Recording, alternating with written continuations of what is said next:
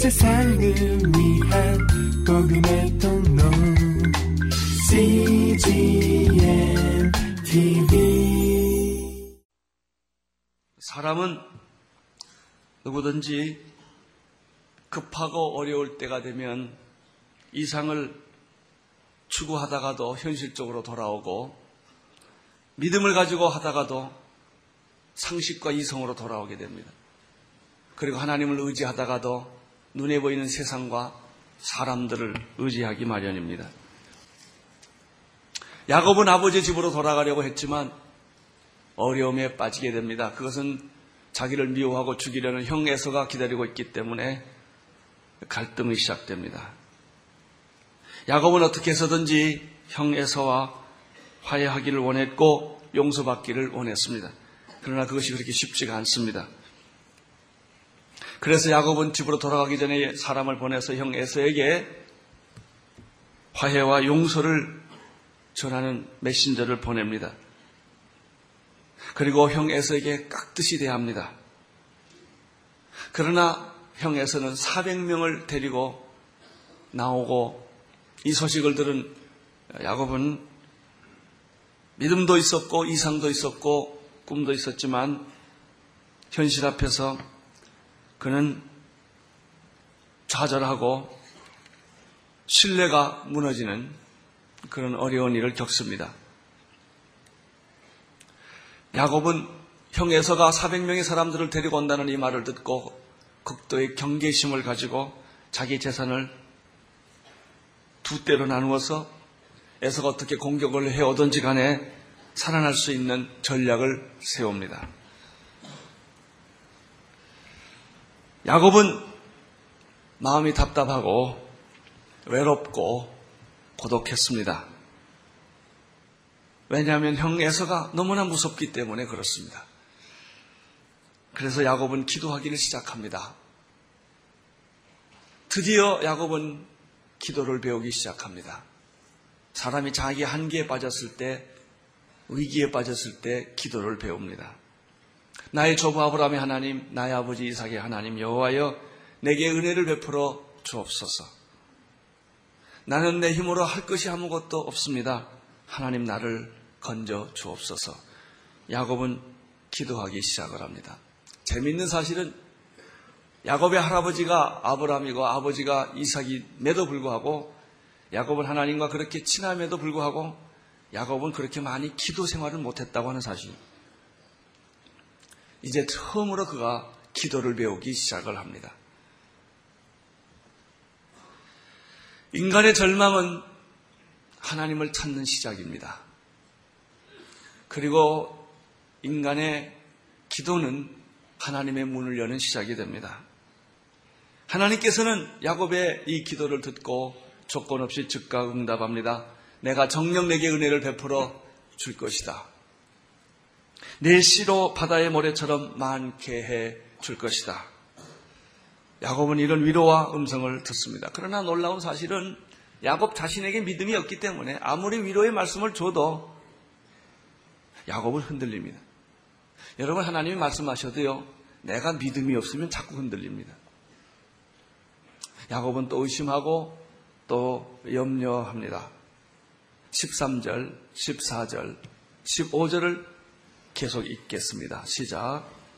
야곱이 거기서 경외하고 그 소유 중에서 형 에서를 위하여 예물을 택하니 암염소가 200이요 순염소가 20이요 암양이 200이요 순양이 20이요 전나는 약대 30과 그 새끼요 암소가 40이요 황소가 10이요 암나기가 20이요 그 새끼가 나기가 10이라 야곱은 그날 밤에 기도하면서 두려움 가운데 곰곰이 하룻밤을 지냅니다.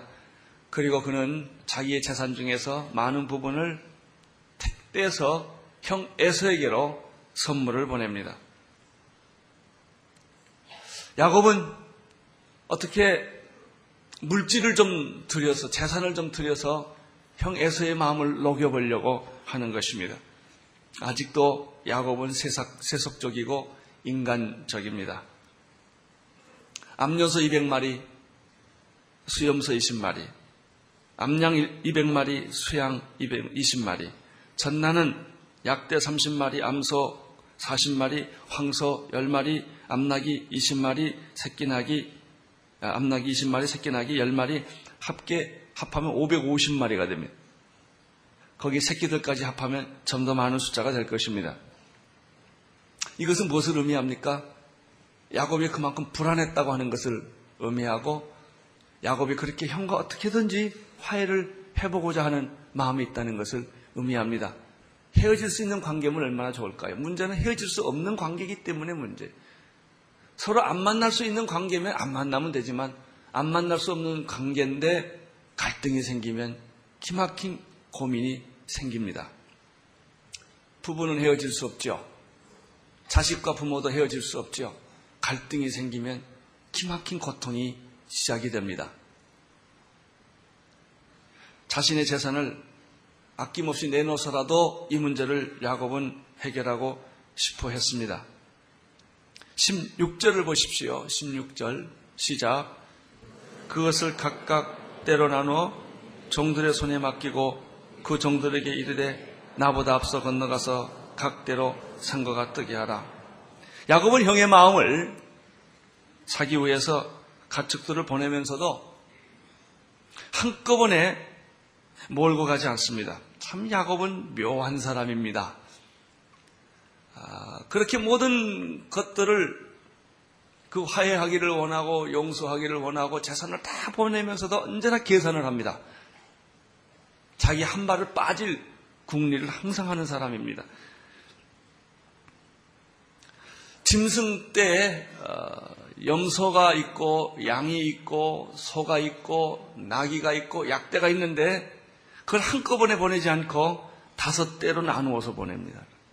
그리고 한 때와 한 때 사이에 상거가 길을 뜨게 합니다. 그 이유는 에서가 다섯 번 선물을 받으면 마음이 더 풀어질까봐. 그래서 다섯 번 놀라게 해주는 겁니다. 한 번 받고 또 있다가 또 받고 또 있다가 또 받고 이렇게 합니다. 이 말은 또 무슨 말이냐면 에서가 반대로 공격해오면 얼마든지 후퇴할 수 있도록 뒤에 작전을 짜는 모습이기도 합니다. 이 사람이 야곱입니다. 그러면서도 야곱은 화해를 해야 하고 용서를 또 해야 합니다. 야곱이 이렇게 주도 면밀하게 전략을 세워서 형 에서에게 접근하고 있지만 사실 더 밑바닥에 깔린 얘기는 야곱이 불안하다는 것입니다. 야곱이 지금 두렵다고 하는 것입니다. 그렇습니다. 인생이란 불안한 것입니다. 인생이란 두려운 것입니다. 대학을 졸업하고 직장을 가고 그래서 성공을 하고 돈을 벌고 높은 자리에 올라가고 자기가 원하는 것을 다 가질수록 인간은 불안합니다. 그리고 두려움에 가득 차 있고 항상 미래에 대해서 염려가 있는 것입니다. 형 에서가 어떻게 자기에게 나올 줄을 모르, 기 때문에 불안한 것입니다. 그렇습니다. 많은 인생이 왜 불안하고 왜 염려합니까? 자기 미래가 어떻게 될지 모르기 때문에 그런 것입니다. 그래서 야곱은 가축을 운반하는 종들에게 각별히 주의사항을 줍니다. 17절, 18절을 보십시오. 시작. 그가 또 앞선 자에게 부탁하여 가로되 내 형 에서가 너를 만나 묻거든 내가 네 사람이며 어디로 가느냐 내 앞에 것은 네 것이냐 하거든 대답하기를 주의 종 야곱의 것이요 자기 주에서 주에서에게서 보내는 예물이 오며 야곱은 우리 뒤에 있나이다 하라 하고 여기 보세요. 야곱은 종들에게 이렇게 주의사항을 줍니다. 내가 만약에 내 형 에서를 만나거든 주님이 주라고 말하라. 그리고 야곱을 가리켜 종이라고 표현을 해라. 아주 특별히 주의를 줍니다. 굉장히 깍듯하게 합니다. 이게 다 뭐냐? 그러면 우리 주인 아, 야곱이 어, 에서에게 보내는 예물입니다. 이렇게 말하라는 거예요. 그 다음에 또 재밌는 건요. 그 뒤에 또 꼭 주의사항이 또 하나 있어요. 아, 무슨 주의사항이냐면은 야곱이 저기 뒤에 옵니다. 이 말을 빼지 말고 꼭 하라는 겁니다. 왜 그럴까요? 불안하니까. 왜 그럴까요? 마음이 두려우니까. 자, 19절, 20절을 또 계속해서 보십시오. 시작. 그 둘째와 셋째와 각 때를 따라 가는 자에게 부탁하여 가라되 너희 너 에서를 만나거든 곧 이같이 그에게 고하고 또 너희는 말하기를 주의 종 야곱이 우리 뒤에 있나이다 하라 하니 이는 야곱의 생각에 내가 내 앞에 보내는 예물로 형의 감정을 푼 후에 대면하면 형이 혹시 나를 받으리라 함이었더라. 두 번째, 세 번째 계속해서 그 종들에게 이야기를 합니다. 너희들이 이제 내 형 에서를 만나거든 이것은 야곱이 보내는 예물이라고 말해라. 그리고 그분에게는 꼭 주 에서라고 말하고 나를 말할 땐 종이라고 이렇게 말을 해라. 얘기를 합니다. 그 다음에 마지막에 지금 뒤에 야곱이 따라옵니다. 이 말은 빠지지 말고 꼭 해달라는 그런 얘기를 각 때마다 부탁을 합니다. 여러분 이렇게 이야기하는 야곱을 가만 보면요. 한편으로 애처롭고 한편으로 참 그 인생이 불쌍합니다.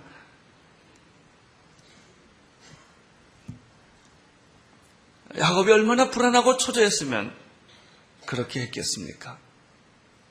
여기서 우리가 발견하는 게 있어요. 화해와 용서의 길은 멀고 멀다는 것입니다. 여러분 서로 사이에 원수지간이 되고 분노를 품고 복수심을 갖게 됐을 때 특별히 가족 간에 형제 간에 이런 일이 생겼을 때 이거 푸는 일이 참 쉽지가 않습니다. 화해란 멀고 먼 길이요.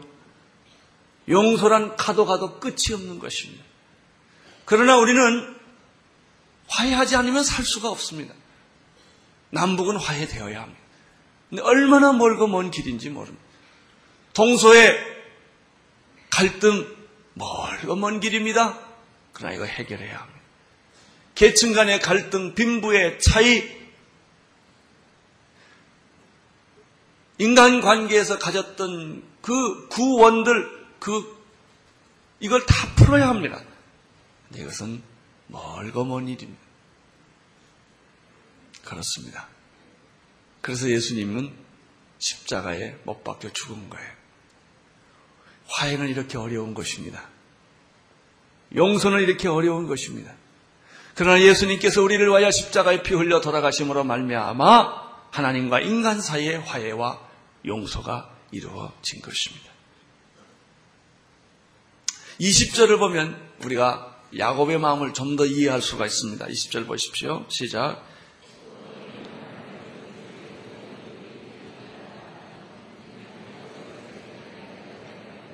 내 앞에 보내는 예물을 형의 감정을 푼 후에 대면하면 형이 혹시 나를 받을 것이다. 이렇게 말을 합니다. 이루고 나서도 야곱은 편치가 않습니다.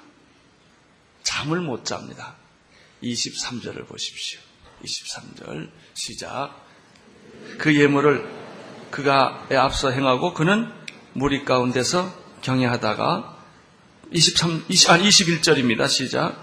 그 예물은 그의 앞서 행하고 그는 무리 가운데서 경외하다가 밤에 일어나 두 아내와 두 여종과 열한 아들을 인도하여 야복 나루를 건넬세 그들을 인도하여 시내를 건너며 그 소유를 건네고 자 여기 보세요.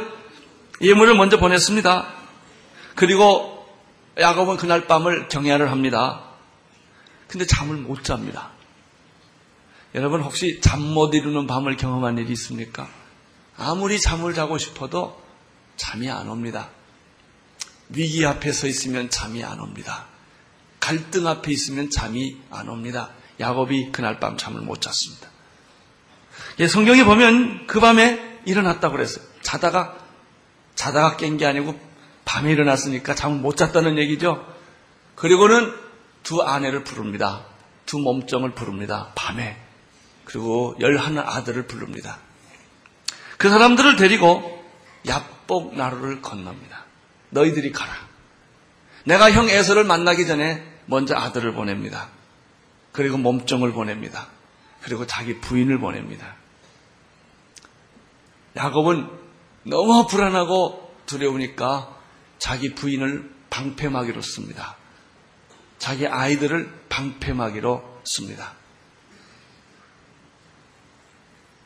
밤새도록 고민한 야곱. 이제는 물질만 가지고 되지 않기 때문에 가족까지 이용합니다. 어떤 분들을 보면 가족까지 이용해서 비즈니스 하는 사람들 많습니다. 가족까지 이용해서 정치하는 사람들 참 많습니다. 똑같습니다. 야곱이 지금 이런 지경까지 가고 맙니다. 이것은 야곱 속에 20년 동안 깊이 사로잡고 있었던 죄책감, 불신, 그리고 염려와 불안입니다. 그런데 놀라운 사실은 이렇게 인간적으로 방어하고 인간적으로 계획하고 인간적으로 문제를 해결하면 할수록 더 외롭다는 것입니다. 여러분, 행복을 얻고자 하면 할수록 행복이 없습니다. 불안을 제거해보고 싶어서 이 방법, 저 방법 다 택해보면 불안이 증가합니다. 돈을 가지면 불안하지 않을 것 같아 돈을 가지면 더 불안합니다. 소유는 불안을 만듭니다. 20평 살 때는 20평짜리 불안이 있고 40평 살면 40평짜리 불안이 생깁니다. 소유가 많을수록 더 걱정이 많고 근심이 많습니다. 사람들은 내 행복을 위해서 다른 사람을 내 행복의 수단으로 사용합니다. 그런데 더 불안해집니다.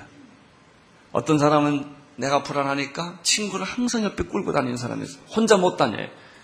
가족도 항상 챙기고 다녀요. 왜? 불안하니까. 그러나 사람이 많을수록 더 고독해집니다. 이것이 인간입니다. 야곱은 이것을 경험합니다. 부인까지 다 내줍니다. 그리고도 불안합니다. 24절을 보십시오. 시작.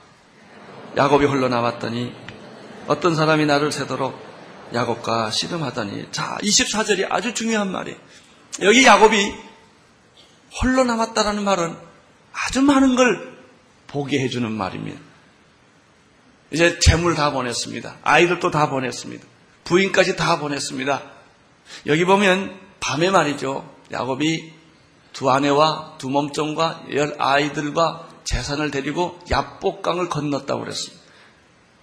그리고 나서 야곱이 홀로 있었다는 얘기는 다시 강 건너편으로 돌아왔다는 얘기가 됩니다. 다 보내고 자기는 안 갑니다. 그러니까 외로운 거예요. 사람을 이용하면 외롭습니다. 사람을 착취하면 외롭습니다. 더 외로워지는 것입니다. 야곱은 홀로 남습니다.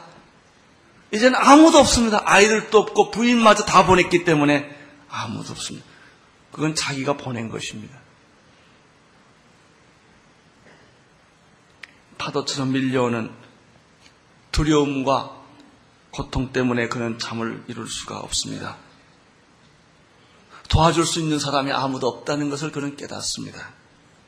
그는 세상에 자기가 홀로라는 사실을 알고 절망을 경험합니다. 이 절망은 자포자기에 이르게 됩니다. 이 자포자기 절망의 맨 끝, 고독의 맨 끝,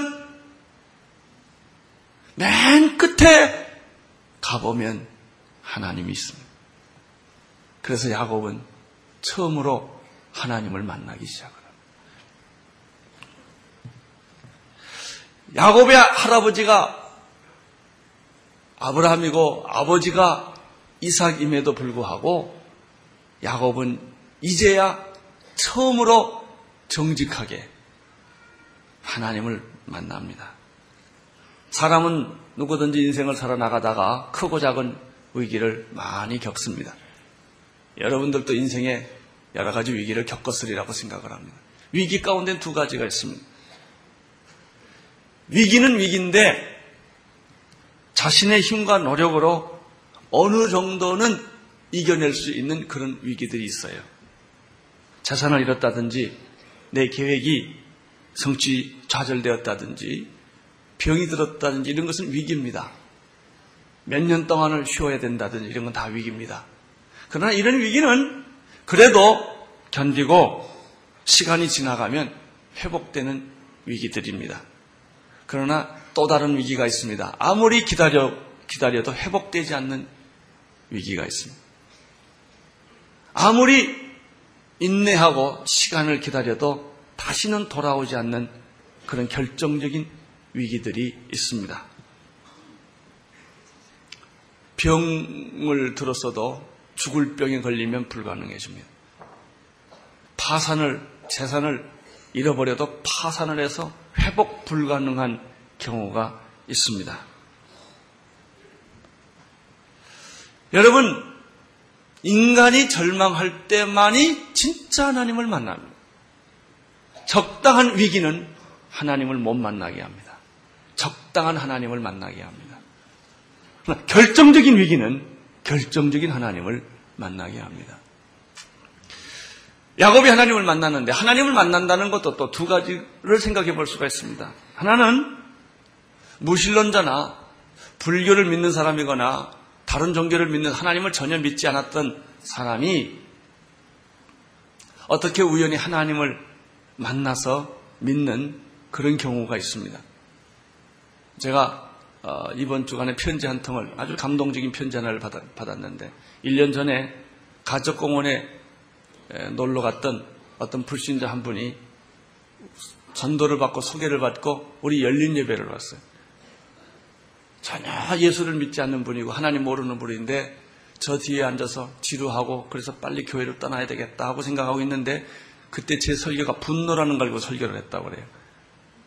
이 설교에 사로잡혀가지고 그 다음날부터 교회 나오기 시작했고 그 다음 주부터 새벽 기도 나오기 시작을 했고 1년 동안 새벽 기도 빠지지 않고 나와서 은혜 받고 이번 주간에는 제주에 있는 DTS를 간다는 얘기 때문에 편지를 쓴 사람이 있어. 이 사람은 전혀 예수를 믿지 않았던 사람이에요. 교회를 와본 일도 없는 사람인데 이렇게 하나님을 만난 그런 사람이 있습니다. 이렇게 하나님 만난 사람이 있습니다. 그런데 또 다르게 하나님을 만나는 사람이 있어요. 그 사람은 하나님을 모르는 사람이 아니라 평소에 잘 믿고 있는 사람이요. 교회도 잘 다니고 봉사도 잘하고 누가 봐도 신실한 그리스도인이고 아 그래서 부모님도 다 예수 잘 믿고 어렸을 때도 교회에서 자랐고 다 직분도 가지고 있는 사람인데 이 사람의 인생의 결정적인 위기에 부딪힙니다. 이 절망에 배 부딪혔을 때 그가 깨닫는 게 뭔지 아세요? 자기가 지금까지 믿었던 하나님이 가짜라는 걸 발견한 거예요. 내가 헛, 헛 믿었구나. 헛 믿었구나. 나 예수 잘 믿는 줄 알았는데 내 위기 앞에 부딪혀보고 내 인생의 절대 고독 앞에 부딪혀 봤을 때 내 하나님이 아무 능력이 없구나. 내 기도가 지금까지 했던 기도가 아무것도 아니구나. 그건 자기를 살리지 않는 하나님이라는 걸 그가 알게 돼. 그리고 그가 정말 화급하고 초조하고 절망적인 상황에 빠져서 다시 하나님을 만납니다. 야곱의 경우는 후자에 속합니다. 아브라함의 하나님, 할아버지 하나님, 아버지 하나님, 이삭의 하나님. 그러나 성경에 보면 야곱의 하나님이라는 말은 없어요. 자기 하나님이 없는 거예요. 다 아버지 하나님이고 할아버지 하나님이지 내 하나님은 없었어요. 근데 야곱이 이제야 그가 홀로 부인까지 애들까지 재산까지 다 보내고 나서 약복강 건너편에 홀로 밤에 잠을 잘 수가 없어서 있었을 때 그것은 단순한 형에 대한 형 에서에 대한 두려움이 아니에요. 그 이상의 인생의 절대 고독과 두려움 앞에 부딪히면서 그 하나님을 만나기 시작합니다. 여러분은 어떻습니까? 지금까지 여러분이 믿어왔던 하나님이 진짜입니까? 아니면 헛미도한 건 아닙니까? 그래서 교회 왔다 갔다 많이 했는데 찬송도 부르고 기도도 하고 헌금도 하고 다 했는데 그 가짜 하나님 아닙니까? 당신의 인생의 결정적인 위기 앞에서 아무 능력도 없는 그런 혹시 하나님은 아니십니까? 야곱이 그런 거예요. 야곱이. 그는 그때서야 처음으로 하나님 만나요. 하나님의 이름을 부르기를 시작합니다. 우리 이러한 비슷한 모습을 예수님에게서 발견합니다. 겟세만의 동산에서 예수님께서